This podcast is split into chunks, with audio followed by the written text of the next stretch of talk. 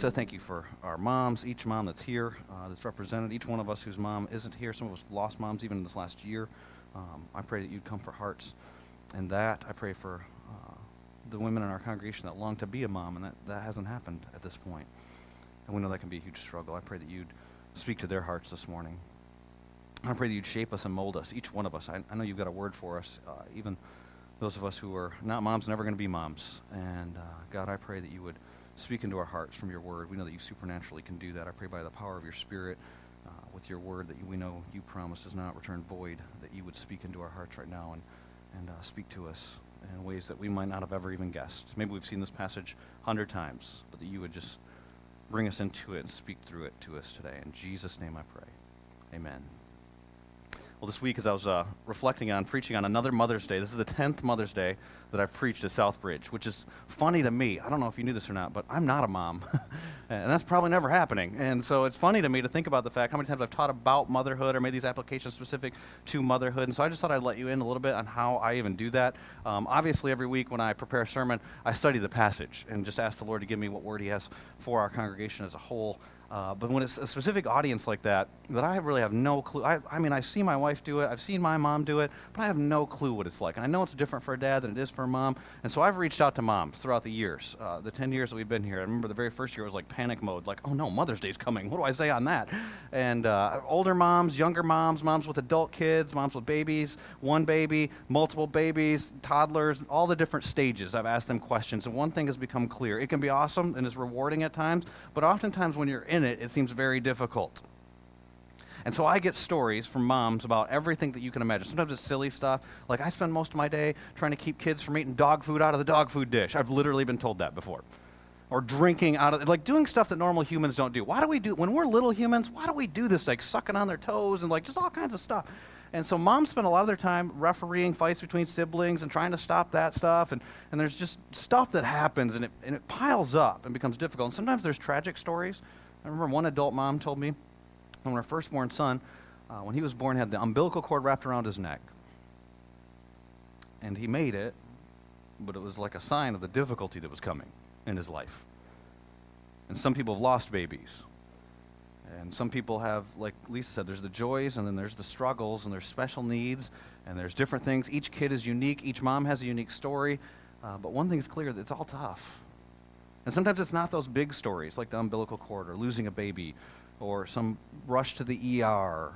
Sometimes it's just that little stuff that piles up. And it's different, dads. You, you gotta understand, it's so different. My wife and I were talking this week about the first time, we have four kids. Our first baby, when we had her, she, even as a baby, infant, treated me different than she treated mom. And I remember the first time I stayed home with her, I was supposed to feed her. I think the schedule was 11 o'clock and 2 o'clock.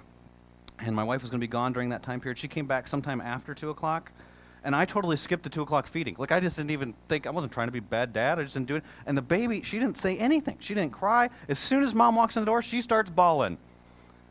And my wife looks at this bottle that's half gone that's sitting on the countertop in the kitchen. Says that from the ele- uh, the two o'clock feeding? I said that's the eleven o'clock. I forgot there was a two o'clock feeding. So I don't know if even as an infant she thought he doesn't know what he's doing. Like I don't know. But she's gracious with me, not so gracious with mom. And I was watching last week, we were spending some time together, and, and they were like little chicks just picking at her, like just constantly picking, picking, picking. Mom, can you do this? Mom, what about this? What, why is the sky blue? She won't stop licking me. This one hit me, but she did it first, and it's worse. And they started it. Blah, blah, blah, blah, blah, blah, blah, blah, blah. It's like all this stuff. Got an amen from a mom.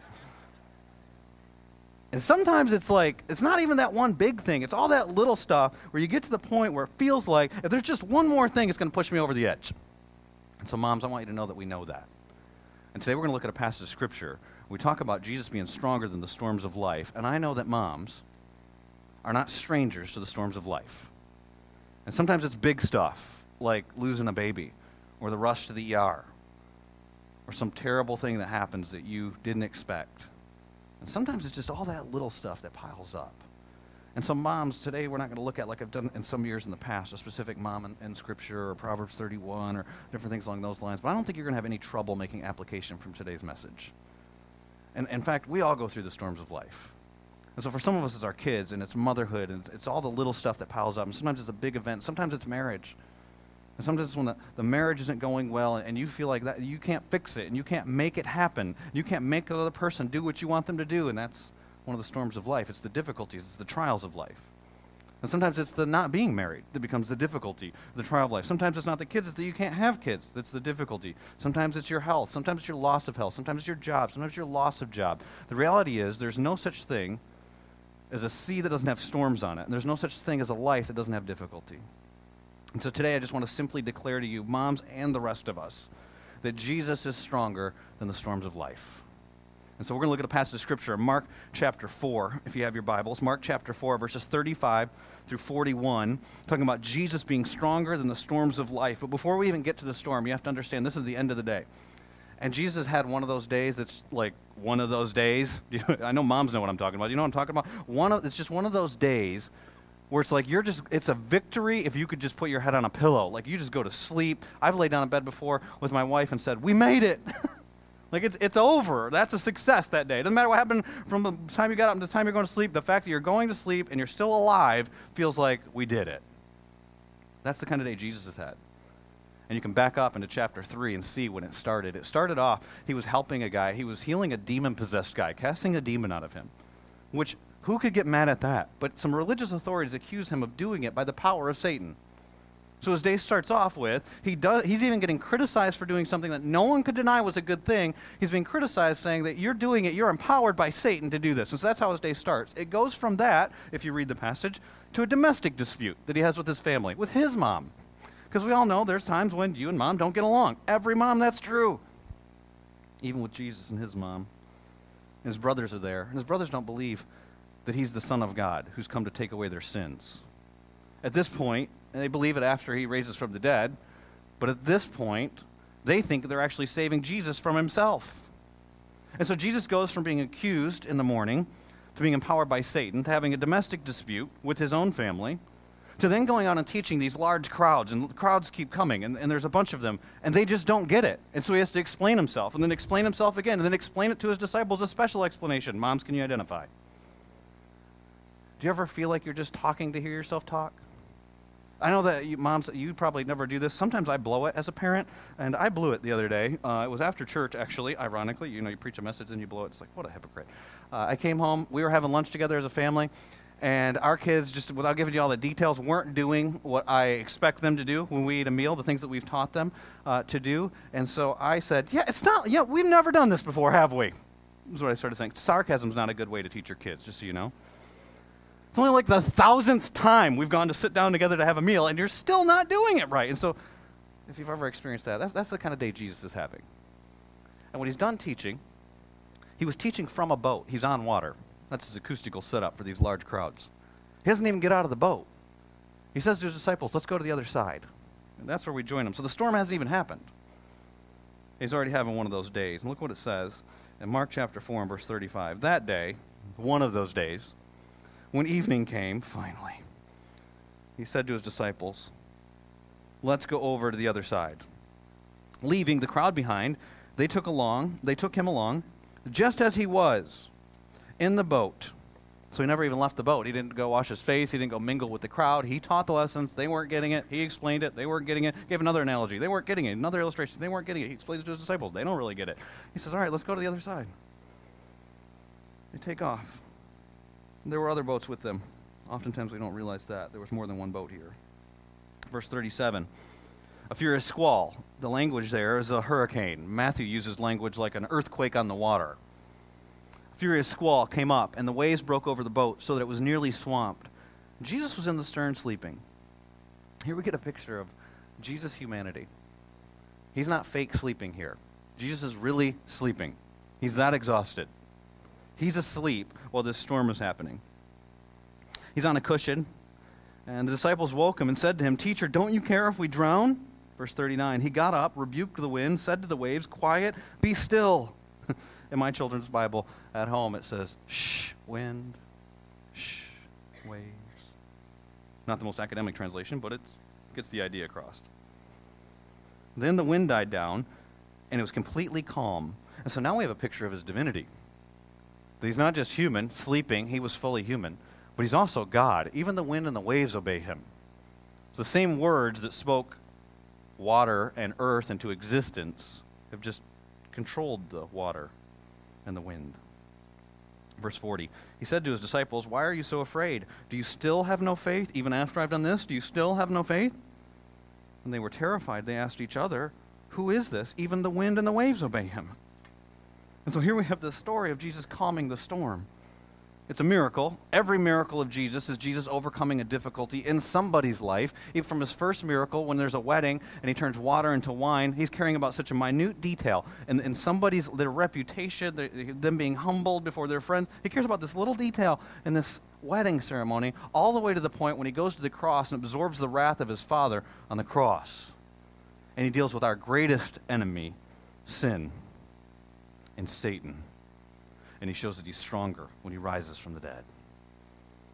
And so he defeats sin. What is sin? Sin is not just that we make a mistake, sin is that we are rebelling against God, that we're doing our own thing. And so somebody has to pay for it. And so Jesus pays for it, and that's a miracle. And then you look at this miracle and you think, well, he's just demonstrating he's got power over nature. It's more than that in this passage. And so if you've heard it taught that way, you haven't gotten the whole story of what's happening here. The language of this passage, specifically verse 39, if you have your Bibles, you can look back at verse 39. The language of verse 39 points us to the fact this is about more than him just being the creator, more than him just having authority over wind and over waves. In fact, underlying verse 39 is in chapter 3, verse 27. I don't know if you remember that, but I preached a message generally called Jesus is Stronger when we are in this passage. And it talks about Jesus. He's given a parable. Jesus tying up a strong man. It says this In fact, no one can enter a strong man's house, the strong man is Satan, and carry off his possessions unless he first ties the strong man up. Then he can rob his house. The strong man in the passage is Satan. His house is his rule and reign. He's the God of this earth, the God of this air. And what Jesus has been doing, what, in this passage of Scripture, he's just cast out a demon. He's releasing people from oppression. He's releasing people. See, Satan is the father of lies. So it's like Lecrae says. Lecrae says that we've been in deception since conception. He's a poet. If you want to Google him, you can find him. You'll see some of his poetry. We're all deceived. We all live in darkness. And what Jesus does as the light of the world is he comes in and he shines light into that darkness and he gives us a path into freedom. But he has to defeat our greatest enemy. He has to defeat our greatest fears, the very thing that hinders us from faith. And that's what he's doing in chapter 3 verse 27. And here we get a practical, not just him talking about it, not just sharing a parable about it, but him showing them and actually doing it in their very lives. And another thing for you to know about this is that you got to understand the Jewish mindset at this time is that the sea was the greatest enemy of humankind. And so you think about it in the Bible, those of you know some of the Old Testament, in Genesis chapter 1, what does God, in order to create the earth, in order to have dry land on the earth, he separates the sea, the water. When he's going to punish people because of their sin, Genesis chapter 6, everybody's sinful. He sends a flood. That's his wrath on the earth, and it's used what? The water. And so, how do people view the water? When God wants to demonstrate his power to save his people, he parts the Red Sea.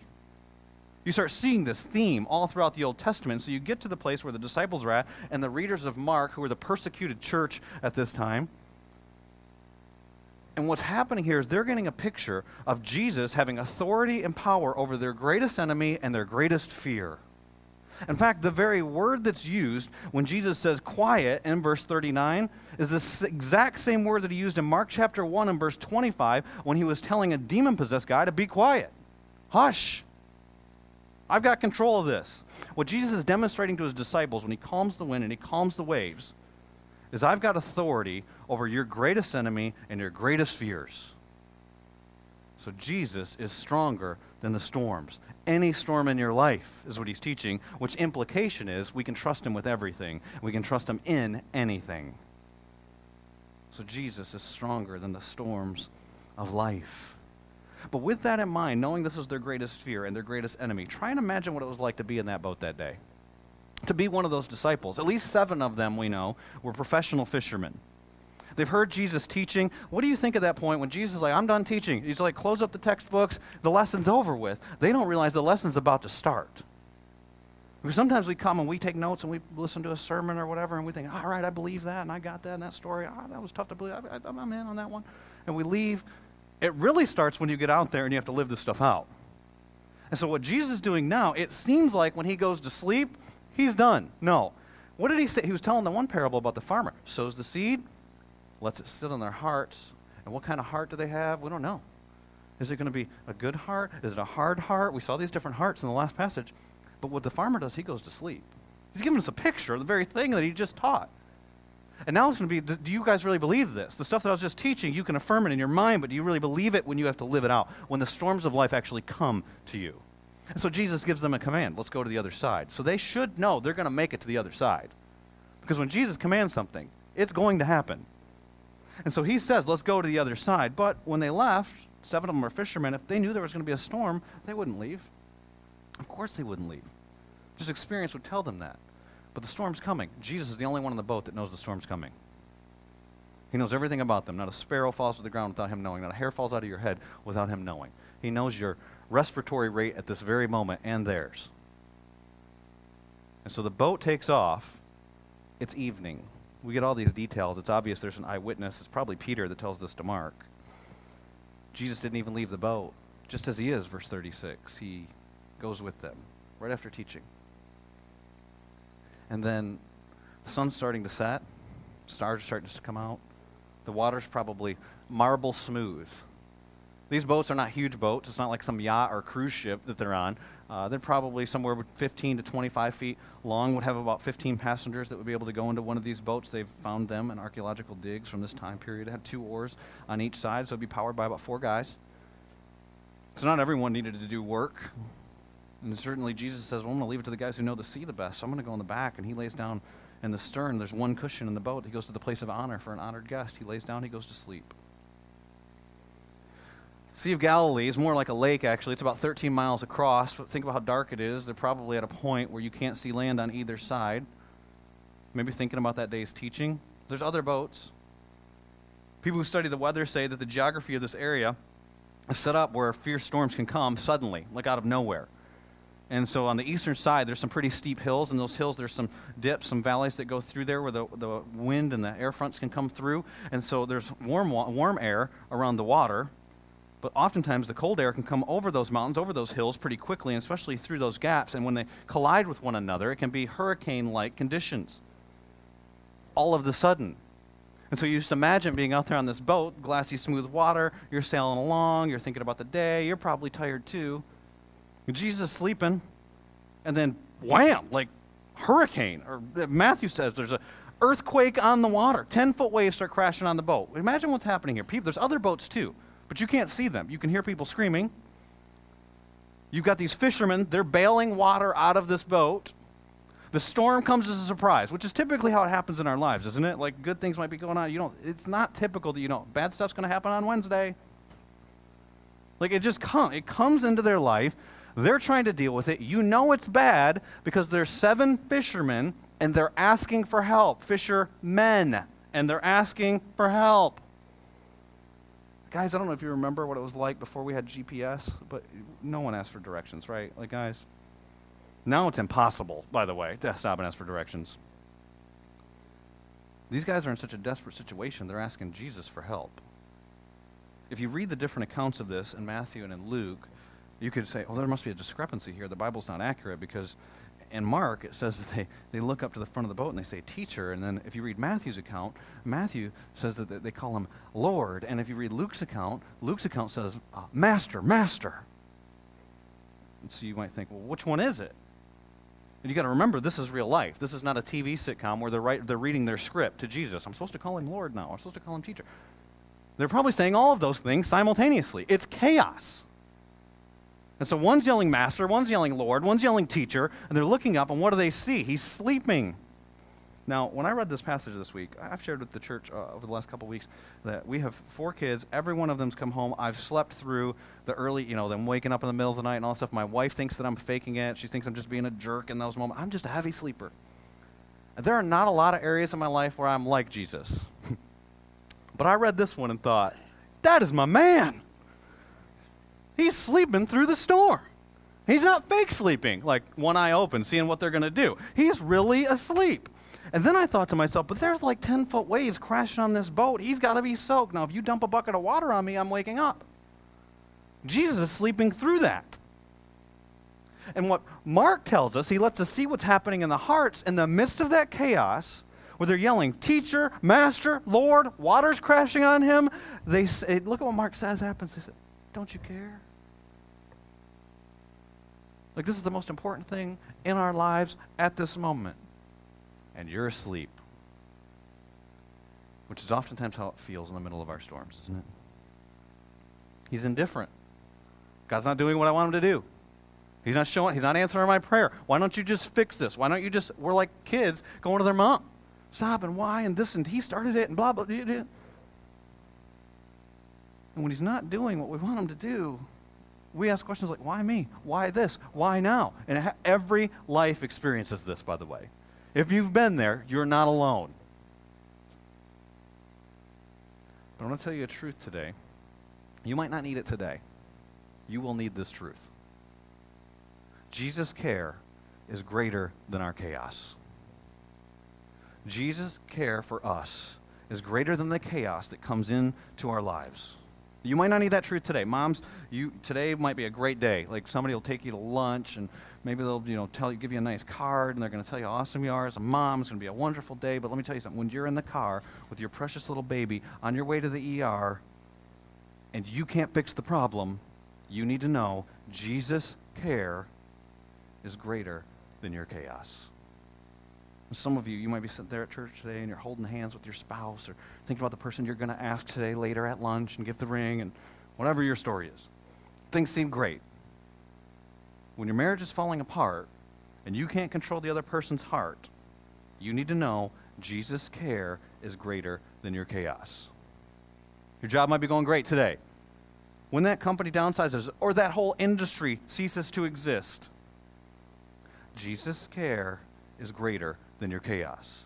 And maybe it won't be one big thing. Maybe it'll be a whole bunch of little things that happen in your life. And eventually you just feel like, I can't take this anymore. It's too much. And it's pushing you over the edge. Jesus' care is greater than your chaos. Here's the disciples. They just heard Jesus teaching. They left everything to follow him. They're in this boat with Jesus. They're all in. They look over. He's asleep. Don't you care? What do you think's going on in their hearts? I read a quote by Adoniram Judson. He's the first missionary, foreign missionary from America, and struggled with deep depression. And at one point, not long after his daughter had died, daughter Maria had died, which was months after his wife had died. His wife was struggling with illness, and he had the guilt of not being able to be with her during her illness. He said this God to me is the great unknown. This is a missionary. God to me is the great unknown. I believe in him. I'll paraphrase it. But I can't find him. Where are you? In the storm, it's like you're not even there. That's what's going on in the hearts of the disciples. They think this is such a bad storm that professional fishermen that have been in storms before think they're going to die. They've forgotten the promise we're going to the other side because oftentimes we forget the promises in the midst of the storm. And they look up and they see that all they're thinking about is their circumstances, and Jesus is asleep, and they ask the question, Don't you care? Which shows they don't understand who he is. That's the question they ask in verse 41. Who is this? They still don't know. They don't know the answer now, back in verse 38. They don't know the answer in verse 41. Mark has told us as the readers in Mark 1 1, this is the Son of God who came to take away your sins. If they understood that, they wouldn't be asking this question because the very fact that he's present in their boat demonstrates that he cares for them. His presence is testimony to the fact that he cares. Because let me tell you something when you're the Son of God, a boat in a storm is not the best place to take a nap. He left the best place, heaven, where there's no crime. There's no crying. There aren't any hurricanes. There's no natural disasters. There's no rape. There's no child abuse. There's no divorce. There's no tears. Jesus was looking for a place to take a nap. I think he'd be better off there. But instead, he's in this boat. Do you know why he's in the boat? He's in the boat because he's in pursuit of these very men. He tells us in Luke chapter 19 and verse 10 he came to seek and save that which was lost. He's coming after lost things. He's coming after you. He's coming after them. The very fact that he's present in this boat is a demonstration that God has put on flesh. Who is this that can come? He's doing something only God can do that commands the wind and the waves. He's God. He's God in the flesh in their boat on pursuit of them because that is the only way, by him going to the cross, that they will ever be reconciled to the Father. It's the only way for you and for me, too. If we question his care for us, all we have to do is look at his pursuit of us. And what he does is he keeps coming after us. And we sin, and he keeps coming. And he's patient, and he's kind, and he's gentle. And we run and we commit spiritual adultery on him, and we go after false saviors, and we do all kinds of sin and rebellion. And it's not just we messed up and we made a mistake, I told a white lie. No, we are doing our own thing, and we're going our own way. And then he keeps coming after us. And that's what he's doing with these men. The very fact that he's in their boat is a demonstration of his care because it's a picture of his pursuit. I was talking with one of our elders the other day after one of our elder meetings, J.D. Henserling. Some of you know J.D. Uh, he leads. Uh, he's led the majority of our trips actually to Madagascar. We've got some missionaries in Madagascar, Africa, that have planted uh, at least 10 churches there. It might be 14 churches, but it's more than 10 churches there. Grant and Jody Waller. And uh, we send missionaries from our body, short-term missionaries, on a, a regular basis to encourage them. I mean, they're out there on their own, talking to people they have never met before, and speak different languages, and they got to learn the various parts of their dialect and and JD is one of the leaders that goes out there on a regular basis, and they'll go into the, these places. Sometimes it's where they've started churches, sometimes it's places that don't have churches yet, and different tribes that don't even know about Jesus. And he's sharing that literally with people who have never heard about Jesus. It's hard to believe in the South, isn't it? They've never even heard the name. And they're telling stories. And he said the stories that they really resonate with are stories when God's in pursuit, or there's some story of pursuit. And so he said it's like the, when Jesus tells the parable in Luke chapter 15 of the shepherd is with the sheep, but then he goes after the one sheep that gets lost and leaves the other 99. They get it because they've had cattle stolen. They've had sheep that have left before. And, and he said, and you tell stories like Hosea, and I don't know if you know Hosea or not, but Hosea the prophet, God tells Hosea the prophet, I want you to marry an adulterous woman. And, and when she goes off to be with someone else, I want you to go get her and rescue her back. And I want you to buy her back. And I want you to be there for her. And when she's all used up and all worn out by all these other men, you keep loving her and going after her because that's what I do with my people. And as my prophet who's going to speak to my people, I want you to know my heart. It's a story of pursuit. JD said the last time they were there, they were out at this one village telling one of those stories. And one of the elders of the village stands up and says, We get it. You're saying that God's coming after us. Exactly. He's pers- his pursuit is a picture of his care. Some of you might remember uh, the week after Easter when I was preaching the, the passage that underlies this one in Mark chapter 3, verse 27. I told the story of what ended up happening to us the day after Easter, where my daughter was abducted from our front yard. Some guy came running and grabbed my daughter. My oldest daughter comes running. It was our youngest daughter that got grabbed. My oldest daughter comes running in the house. Gracie, some man just took Gracie. Some man just took Gracie. And I run out of the house, and I just start running. My neighbor points and says that he went towards the woods, and so I go running out into the woods. We get our daughter back. She's physically was unharmed in that situation by God's grace. A few days later, one of my friends told me, when I heard you sharing that story, I couldn't help but think of God pursuing us, our Father coming after us when I thought about you out in the woods. And then a day or so after that, um, one of my daughters, not the one that was taken, but one that was very shaken up by what had happened, it was just the two of us, and she said, Dad, if we didn't get Gracie back, would you still be looking? Now, parents, think about that question for a minute. What would you say to your kids? And why are they asking that question? It's not just because she wants to know whether I'm going to go looking for Gracie. She wants to know if it were her, if I'd still be looking for her. Underlying that question is, do you care? And so, parents, if you got asked that question by one of your kids, what would you say? Of course you would say yes. And so I looked back at her in the eye and I said, if there was even a thought that it might be possible that she's still out there, we would never stop looking. Because of care. See, Jesus is coming after you.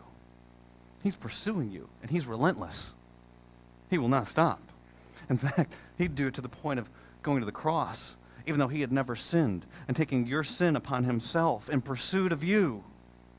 So you want to know if he cares? He's coming after you. And so I don't know if they grab a hold of Jesus' shoulders in the boat or how they actually wake him up. In this moment, they wake him up and say, Don't you care? We're going to die. He doesn't say, You're not going to die. I promised you we were going to the other side. Look at what he does. Look at verse 39. Verse 39 He got up, so patient. He said, I'm sleeping here. You guys got this, all right? He got up, rebuked the wind, said to the waves, Shh, be still. The wind died down, and it was completely calm. Not like in 30 minutes, It stopped. And you know what happened here? These guys saw something in this moment they couldn't have seen had they not been in the storm. You see what they say in verse 41 Who is this guy? Even the wind, even our greatest fear, our greatest enemy, obeys him. They wouldn't have known that had they not gone through the storm. Had they decided just to stay on the shore. They Teach one more sermon, Jesus, I think it's interesting that Jesus is showing us here He's teaching them something that not even he, not even hearing a sermon from Jesus, a sermon can't teach you what's happening in the storm. You have to actually go through the storm. And so, while none of us like the storm, that's why the Bible says, rejoice in your trials. That sounds stupid. Like, who's, rejo- who's excited when bad stuff? I got in a car accident today. This is awesome. God must be working. no one talks like that. But when you look at it, how many things can you look at? Those of you who've experienced real pain, how many things can you look back at and be like, I'm so thankful for that? because there's a richness in your faith. Because what happens is God grows our faith in those moments in ways that He can't do in another place. The storms are some of the greatest curriculum that life offers. And so, moms, when you're in the storm, know that God's at work and He's working on your heart. He's not just trying to fix your circumstances. He has no problem with the circumstances here, by the way. Be quiet, wind. We've done enough. Be quiet, waves. And who's empowering the wind and the waves? It's Satan. That's why he's using language that he uses to rebuke demons when he rebukes the wind and the waves. He's even got control over that. He's got control over all this stuff, but even allows the bad stuff in our lives to work for our good to grow our faith. That's why it says in Job, I don't know if you've read Job or not, but Job doesn't lose one kid or two kids. He loses 10 kids. Job doesn't have one business fail. Read Job chapter 1. Multiple businesses fail. His wife tells him, You should curse God so that then he'd kill you and you die. So some marital difficulties there his health goes away. In Job chapter 42, it's important that you know it's Job chapter 42, not Job chapter 4, not Job chapter 2, not Job chapter 1. In chapter 1, Job loves God. But look at what he says after the storm. Job chapter 42 My, my ears had heard of you, but now my eyes have seen you. I know you now in a way that I couldn't have known you before. But if you read Job chapter 1, Satan's trying to destroy him. You have an enemy that wants to steal, kill, and destroy you, but you have a Savior that is stronger. Jesus is stronger than the storms of your life. The circumstances are not a problem. What's going on in your heart? That's the question. What does Job say happens next in verse 6? Therefore, I despise myself. He's a pretty incredible guy. You read Job chapter 1, he'd accomplished a lot of stuff. He loves God. He could brag in his righteousness. He could brag about all of his accomplishments. He's got some wonderful kids. He's got a great family. He's very wealthy. What does he say after he gets to know God through the storms? I'm nothing. I despise myself and repent in dust and ashes because I've seen how great God is. And when I see who he is, there's no room for pride. What's he doing? Here's Peter. Peter's in, the, he's probably the one that tells Mark about this whole account. He's one of the people that's saying, Master, Lord, teacher, don't you care? But then, years later, after he's been pastoring various churches, in 1 Peter chapter 1, a more mature Peter says this. In this, oh, and by the way, these are people that are getting their heads cut off for their faith. In this you greatly rejoice, though now for a little while you have had to suffer grief of all kinds of trials Verse 7 These have come so that your faith, of greater worth than gold, which perishes, even though refined by fire, may be proved genuine and may result in the praise and glory and honor when Jesus Christ is revealed. Saying, rejoice, welcome trials into your life. How can you say that? Oh, because I've been through the storms. And Paul says similar things, shipwrecked four times. Read about him in Acts chapter 27. He's got a peace in the storm. How do you have that? Because he's been through other storms because you learned something. They thought when the boats took off, the lesson was over. When the boats took off, that's when the lesson began. Because that's when they were going to learn something you can't learn just by hearing a sermon. It doesn't matter who, even if Jesus is the one preaching it. You got to go live this stuff out. That's when your faith becomes real. That's why Jesus says to him what he says next. Because Jesus is not only, his care is not only greater than our chaos, his power is greater than our greatest fears. Jesus' power is greater than our greatest fears. You look at what happens next in this passage. Jesus says to them after he calms the ship, Be quiet, wind, be quiet, waves. He said to his disciples, verse 40, He said to his disciples, Why are you so afraid? Do you still have no faith? Why do faith and fear go together? Why is he saying this? And what are they afraid of? The wind's done. The waves are done. Look at verse 41. They were terrified and they asked each other. They don't ask him. Do you know what they're terrified of? Jesus. Who's this guy in our boat that has power over the greatest enemy in, our, in all of humankind, the wind and the waves? Who is this? Even the wind and the waves obey him. Why, why is Jesus? Jesus doesn't say, he does, he, think about what you might have done if you were Jesus. Be quiet, wind, be quiet, waves, glassy smooth, no wind. Did you see what I just did? like, I think that's what I might do. That was awesome. That's better than a deer tearing a car apart. That's awesome. Tommy Boy reference for those of you in the 90s. Jesus doesn't say, Look how I have control. This is, you know, this story is not about wind and waves. It's not just about him having power over nature. Of course, he has power over nature. He's the creator. What Jesus does in this very moment is he's, I've taken care of the circumstances. Now I'm going after your heart. Why are you so afraid? He wants to know your fear because you know what happens in your fear is it exposes the weakness of your faith. You still have no faith? Why does he put faith and fear together? Because fear is a symptom of a lack of faith. And so the question for us is what are you afraid of? What is your greatest fear? What is the fear that holds you back from stepping out by faith? We have lots of fears, and we live in a world that's broken world, it's messed up. There's all kinds of stuff out there that's dangerous, and, and we're vulnerable, more vulnerable than we realize. And, and, so there's lots of fears. And so some of us have a fear of failure. Some of us have a fear of being exposed. Some of us have sin in our lives we don't want people to know, so we have a fear of being found out. Some of us have a fear of losing security. Some of us have a fear that we're going to lose money. Some of us have a fear of losing safety. And so then when God commands certain things, of course you can't obey. If God commands you to be generous with your money, but your greatest fear is losing your money because you think that offers some security. Of course you're. Now he's got, now we see a weakness in your faith. If your greatest fear is that your sin is going to be found out, and then, you know, the pastor gets up in front and says, hey, we need to have real relationships and be vulnerable, of course you can't do that. Because your greatest fear, it shows a weakness of your faith. It's not that fear halts faith, it's that fear is a symptom that shows you the weaknesses of your faith. And so Jesus lets these men go through this storm so then he can, you could, they could have left that and been like, hey, we got the extra explanation of the parables. We know it better than the rest of the crowd. They could have thought they had it down. What he's showing them is, let me show you where your faith is still weak. Because if you don't understand what I'm doing in this boat, you're certainly not going to understand when I'm on a cross. He's growing them. This isn't the only storm they go through in the Gospels, by the way, either. What happens with Peter? Peter gets out of the boat. Starts Matthew chapter 14, by the way. He gets out of the boat and he starts walking on water. The only human that's ever walked on water. He's walking on water, but then he starts looking at the wind. He starts looking. You're focused on the circumstances, and he starts to sink. Showing him again another weakness in his faith. These storm lessons are to grow our faith. But once you've been through some storms, you know what happens? Your faith gets stronger. And so you can look back at the past storms and realize God came through then because here's what God always does in the storms. Either he delivers you from the storms, like he does here in this passage, or he delivers you through the storm. Maybe he doesn't stop the circumstances, but you actually survive. And even if you die here, you get to go be with him. Talk about deliverance. And in the process, and it's the process that's important.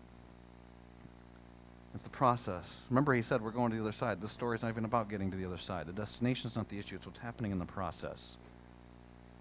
In the process, he's growing your faith, he's exposing your fears so that he can then show you the weakness in your faith. And when you see him come through, you know what happens? You grow in your trust. And so you step out in those areas of fear. And then he comes through and he shows, I'm stronger than that. I'm stronger than your greatest fear. I'm stronger than the storms in your life. I'm stronger than those. You can trust me. It's like David in 1 Samuel. I don't know if you remember that story, but in 1 Samuel chapter 17, David's going to fight a giant. And he's going to step out and fight the giant because no one else will, because everyone's too afraid. and he gets in a conversation with King Saul. King Saul is probably the guy that should be fighting the giant. He's supposed to be the leader uh, of all the Israelites. And then he's talking to Saul, and you see Saul's fear. Saul says to David, You can't go fight this giant. He's a warrior. He's been a warrior since he was a child. You're just a boy. Do you know what David does? David says, But I've seen God come through. When, when I was a shepherd and a bear came and stole one of the sheep, I chased the bear down and killed it with my slingshot. And God showed up. And when a lion came, I did that too. And so then he says in 1 Samuel chapter 17, verse 37, The Lord who delivered me from the paw of the lion and the paw of the bear will deliver me from the hand of this Philistine. So God was there with the lion, and God was there with the bear in my past, in the other storms I've gone through. Those other times when I've had to trust Him. So I'm trusting that when I step out against this giant, He's going to show up again. Because He's stronger than the giant, and He's stronger than the bear, and He's stronger than the lion. The storms that David's experienced in his life. You know what? He's stronger than the storms in your life, too. So, what are your fears? What are you afraid of? We all have them. None of our faith has been made perfect. And so, what are your fears? And you see what happens here with these disciples.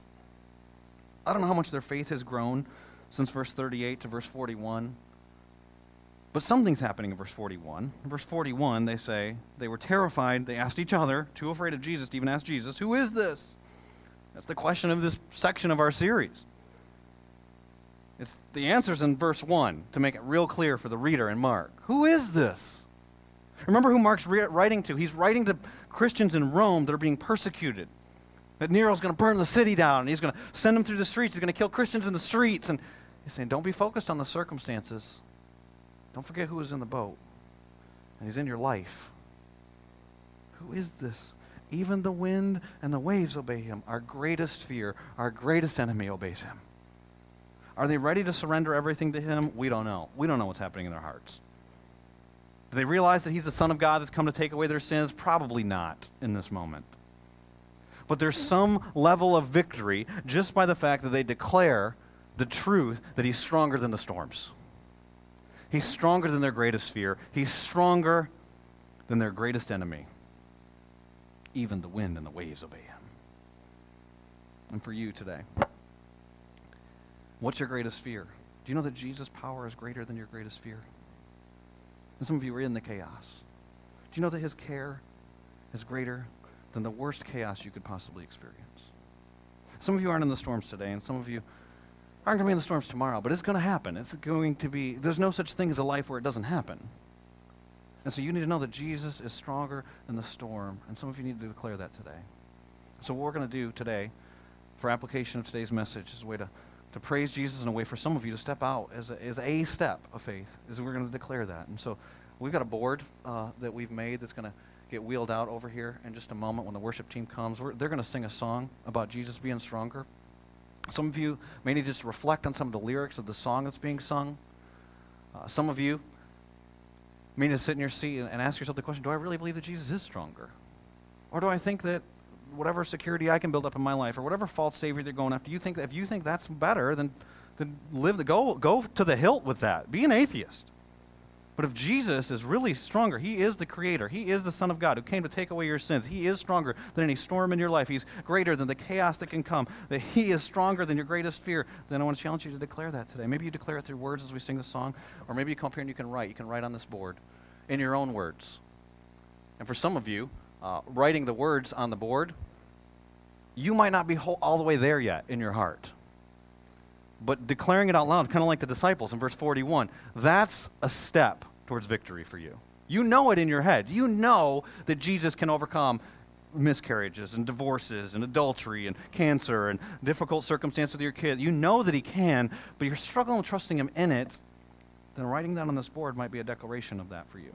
Some of you, you've seen Jesus overcome storms in your past, and you might want to praise him for that. And so we're going to give you an opportunity to do that. I'll begin us in a time of prayer. And uh, the worship team is going to sing a song. The words are going to be up here on the screen. As you feel led, you can come up here. There's some chalk on the sides of this. Uh, you see Dale's even writing over here on the side already. There's uh, room on the sides. There's room on the front if you'd like to, to praise Jesus for being stronger than the storms in your life. So we'll stand together and I'll pray. Let's stand.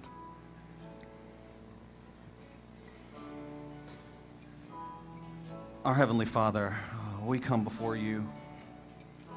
Thank you for sending your Son, Jesus. Thank you for being God in the flesh, fully human and fully God, able to stop any circumstance in our life at any moment, but so gracious and so caring and a love that's so superior to even our understanding that you allow us to go through the storms so that we can grow in our faith.